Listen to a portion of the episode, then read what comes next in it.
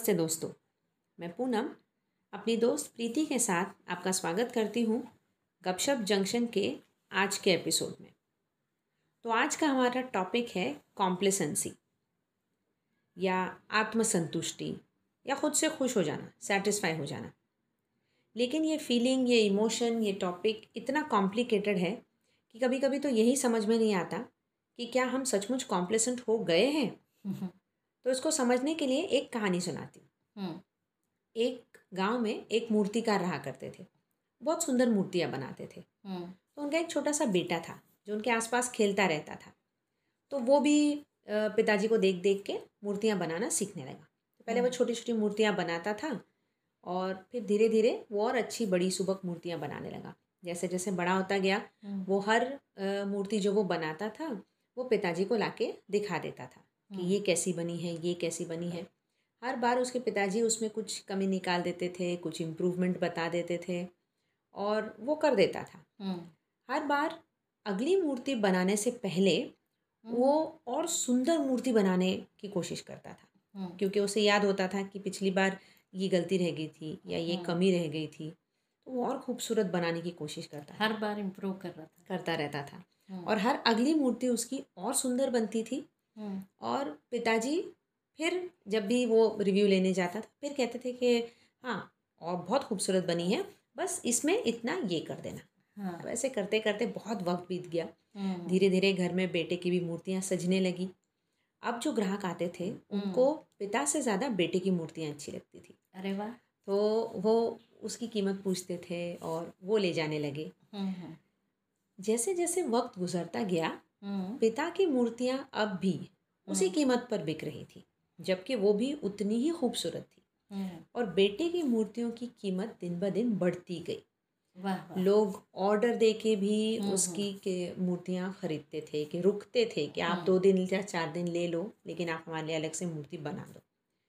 अब इतना सब कुछ मिल रहा है, इतना सक्सेस मिल रहा है, इसके बावजूद भी बेटा हर बार मूर्ति बनाने के बाद पिता को दिखाता था और वही पुराना किस्सा होता था कि पिता कहते थे कि थोड़ा ये कर देना।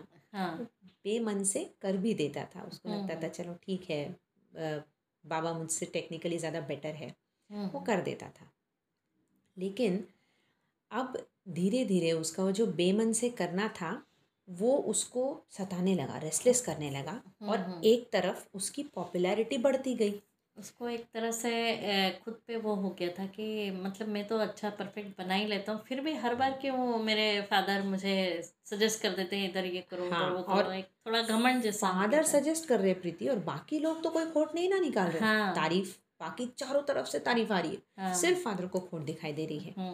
तो बट नेचुरल उसको लगा कि वो कमी भी नहीं थी, वो इम्प्रूवमेंट का एक तरीका बताते थे। ये भी क्यों नहीं करके देखते, ऐसा भी करो, इसमें और ये भी कर सकते, ऐसा होता था ना थोड़ा। तो उसको लगने लगा यार अब मैं नहीं पूछना चाहता। तो उसने धीरे धीरे उनकी सलाह लेना बंद कर दिया। अब ये जैसे जैसे उसने सलाह लेना बंद किया उसे लगा कि मैंने बहुत ग्रेजुअली सलाह लेना बंद कर दिया, मुझे अभी उनको कुछ बताने की ज़रूरत नहीं है और ये हम लोगों को मैं कर लूँगा, अभी मैनेज, मुझसे मैनेज हो जाएगा, तो ओके।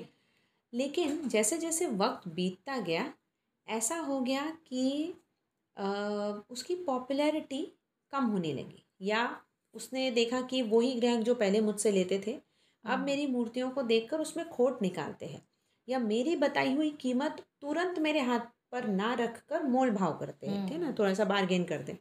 तो उसको ये थोड़ा खलने लगा, उसको लगा ये क्यों हो रहा है।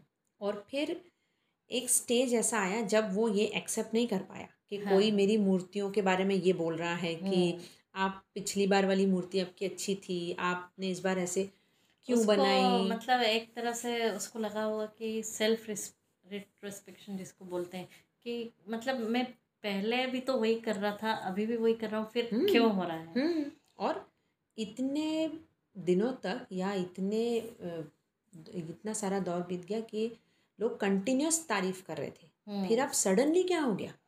It's not easy. देखो जब आप कुछ नहीं होते हो तब कोई आपको इम्प्रूवमेंट बता दे तो आप एक्सेप्ट कर भी लेते हो। जब एक पॉइंट आपने अटेंड कर लिया है लाइफ में, आप उतने सक्सेसफुल हो चुके हो और आपने सोच लिया है कि इतना सब कुछ मैंने अटेंड कर लिया, इतना सब कुछ मैंने हासिल कर लिया, तो उस वक्त जब कोई इम्प्रूवमेंट बताता है वो एक्सेप्ट करना इजी तो नहीं होता, ईगो सामने आ जाता है, ईगो सामने आता है।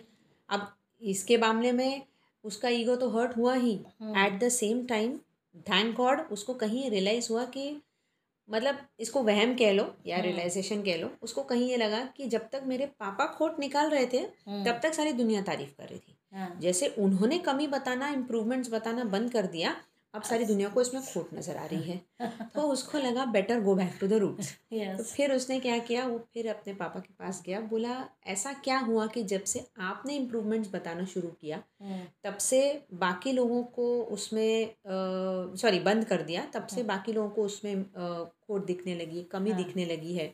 तो क्या टेक्निकली मैं उतना परफेक्ट नहीं हूँ, क्या मुझे उसके निक्सा नैक समझ में नहीं आते हैं मूर्ति बनाने के? तो उसके पापा मुस्कुराए, उन्होंने कहा कि जब तुमने सलाह लेना बंद कर दिया मैं उसी दिन से जानता था कि ये दिन आएगा। हाँ। तो फिर उसको और भी सुन के अजीब लगा कि क्यों, ऐसा क्यों आएगा? हाँ। तो उन्होंने कहा ऐसा है कि जब मैं तुम्हें कोई भी इम्प्रूवमेंट बता रहा था तो ज़रूरी नहीं कि उस इम्प्रूवमेंट की वजह से तुम्हारी अगली मूर्ति सुंदर बन रही थी, तुम्हारी अगली मूर्ति जो सुंदर बन रही थी वो इस वजह से क्योंकि तुम चाहते थे कि तुम अगली मूर्ति और बेहतर बना। हाँ। तो तुम अपने पूरे मन से उसमें पूरा अपना स्किल डालते थे, हंड्रेड परसेंट डाल रहे थे, अपना एक अलग भाव डाल रहे थे, पूरे एफर्ट्स लगा रहे थे, और सबसे ज़्यादा इम्पोर्टेंट यही था कि तुम अपने एफर्ट्स लगा रहे थे उसको बेहतर करने के, हाँ। खुद को बेहतर करने के, हाँ। इसीलिए हर अगला प्रोडक्ट तुम्हारा बेटर आ रहा था। जिस दिन मैंने इम्प्रूवमेंट बताना शुरू बंद कर दिया उस दिन से तुमने ये एक्सेप्ट कर लिया कि अब इससे बेटर कुछ है नहीं, I have reached the best, इससे बेस्ट कुछ नहीं हो सकता, इससे बेटर कुछ नहीं हो सकता। और ये वो स्टेज होता है हमारी आपकी ज़िंदगी का, कॉम्प्लेसेंसी का, कॉम्प्लेसेंट हो जाने का या सेटिस्फाई हो जाने का अपने आप से कि अब अब ये जो मैंने हासिल कर लिया इससे बेटर कोई क्या हासिल करेगा, या इससे बेटर मैं क्या कर सकता हूँ, ये तो बेस्ट हो गया। सही बात है। एक्चुअली तुम्हारी एक कहानी सुनकर मुझे एक किस्सा याद आता है। हाँ। कि एक बार मैं कुछ टीवी पर प्रोग्राम देख रही थी जिसमें आशा जी बोल रहे थे। हाँ।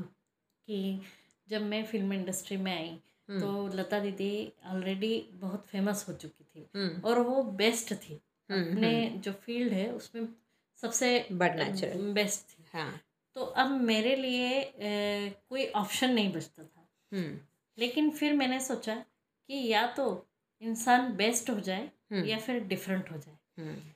तो मैं डिफरेंट हो गई, मतलब उन उन्होंने अपने गाने जो थे वो अलग स्टाइल में और गाना शुरू कर दिया, बहुत वर्सेटिलिटी लेके आई अपनी सिंगिंग में, बहुत तरह के गाने गाए जिसमें कि स्पेशली जो आरडी बर्मन के साथ में उनके केबरे वगैरह के गाने थे या डिस्को के, उस टाइप के गाने उन्होंने पिकअप करना शुरू किया। वो आवाज़ तो उनकी भी उतनी मीठी थी लेकिन स्टाइल डिफरेंट था वो। अब देखो ना उनके हाँ, पास दो रास्ते थे। हाँ, या तो वो ये सोच के बैठ जाती कि मैं लता दीदी से तो बेटर हो नहीं सकती, हाँ, तो भाई जैसे चल रहा है चलाओ, हाँ, या तो वो रास्ता जो उन्होंने इख्तियार किया कि ठीक हाँ, है मैं उनसे कॉम्पीट नहीं कर सकती, हाँ, लेकिन मैं अपना एक अलग रास्ता हाँ, बना सकती हूँ, विच मीन्स सेटिस्फैक्शन लेकर वो चुपचाप बैठ नहीं गई, कुछ हाँ, और बेहतरीन करने की कोशिश की, स्टेगनेंसी नहीं लाने दी उन्होंने, अपने काम में स्टेगनेंसी नहीं लेके आई और हमेशा इम्प्रूव करती गई। और ये ये जो स्टेगनेंसी है ना प्रीति, ये सिर्फ एक जैसे ऐसा नहीं होता कि मोनोटोनस हो जाएगा, हाँ, नहीं, वो धीरे धीरे आपको आपके काम का इंटरेस्ट जो है हाँ, वो भी कम करता है। हाँ, वो एक तरह का कह सकते हैं आप अधोगति होती है, हाँ, आपकी, या आप उल्टे चलने लगते हो एक हाँ, तरह से। मैंने एक किताब में ये एक कोट पढ़ा था एक ऑथर का कि complacency is the architecture of your downfall. हाँ, यहाँ वहाँ उन्होंने जो डाउनफॉल कहा था ना, ये मुझे लगता है वो बर्बादी की ही बात नहीं, नहीं, नहीं, नहीं ये इसी स्टैग्नेंसी की हाँ, जो अभी तुमने कहा ये बात। एक्चुअली क्या होता है फिर आप ग्रोथ के लिए सोचना बंद कर देते हो, हाँ, मतलब आप जैसे चल रहा है एक हाँ, सिस्टम बन गया वही चल रहा है, उसमें आप इम्प्रूवमेंट लाने की कोशिश नहीं करते हो। Correct, correct. लेकिन कई बार क्या होता है कि आपको आउट ऑफ द बॉक्स सोचना पड़ता है, कुछ डिफरेंट तरीके से सेम चीज़ों को पेश करना, तुमने अभी आजकल एक मिस्टर खान सर है, उनका वीडियो हाँ, देखे होंगे हाँ, मेरे हिसाब से पूरी इंडिया में फैंस हैं उनके। हाँ, वो यूपीएससी और आईएएस के जो स्टूडेंट्स को पढ़ाते हैं हाँ, वो जो हिस्ट्री सबके लिए बड़ी बोर सी हुआ करती थी हाँ, और ज्योग्राफी स्पेशली मैंने उनके कुछ ज्योग्राफी के देखे जो मुझे बड़ा बोर लगता था मेरे स्कूल टाइम में, लेकिन जब मैंने उनके वीडियोस देखे वो इतने इंटरेस्टिंग तरीके से उस चीज को करते थे हाँ, हाँ करते हैं पेश हाँ, करते हैं वीडियो में कि और इतने आसान शब्दों में समझाते हैं जिससे कि किसी नॉर्मल व्यक्ति को भी हाँ, वो पूरी सिचुएशन अच्छे से समझ में आ जाए, आसानी से समझ आए। सही बात है। तो ये होता है डिफरेंट, मतलब सेम चीज को आप डिफरेंट तरीके अलग से तरीके एक से। वो भी है ना, कोट भी है ना कि जो सक्सेसफुल पीपल रहते हैं वो सेम वर्क को जो नॉर्मल पीपल करते हैं उनको डिफरेंटली करते हैं हाँ, मतलब हाँ, एक अलग तरीके से करते हैं करते हाँ, वही सब काम है हाँ, लेकिन दे successful people don't do different things, they do things differently हाँ हाँ करेक्ट। तो कुछ ऐसा ही हो जाता है, मतलब आपको जब आपको ऐसा लगने लगे कि एक स्टेग्नेशन पर पहुंच चुके हैं किसी भी चीज़ में, तो थोड़ा सा आउट ऑफ द बॉक्स सोचिए और डिफरेंट तरीके से चीज़ों को करने की कोशिश कीजिए, नए बदलाव लाइए, वो आपकी ग्रोथ के लिए भी अच्छे रहेंगे और साथ ही और आपको रुकने नहीं देते हैं। और नहीं, मुझे लगता है प्रीति कई बार देखो ऐसा भी होता है हमारे साथ कि हम किसी काम को इतना दिल से करते हैं कि हम उसको क्रिटिकल व्यू से कैसे देखेंगे हाँ, हमको खुद को अपना काम कभी कभी लगता है ना अब इतना तो अच्छा किया।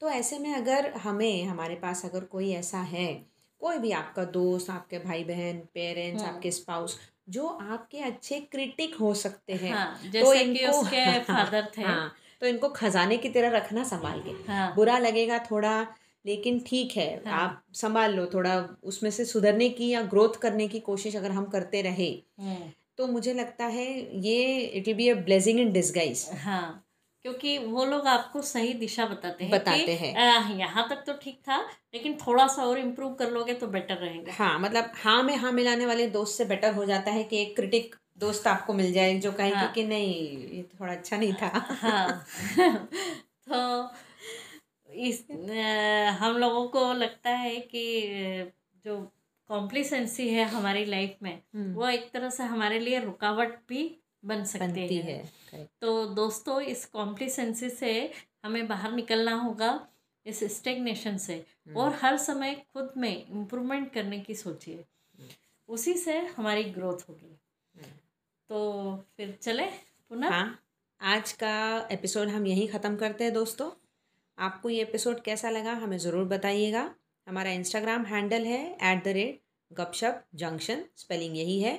और आ, अगले एपिसोड में अगले शनिवार एक नए कहानी के साथ आपसे मिलते हैं।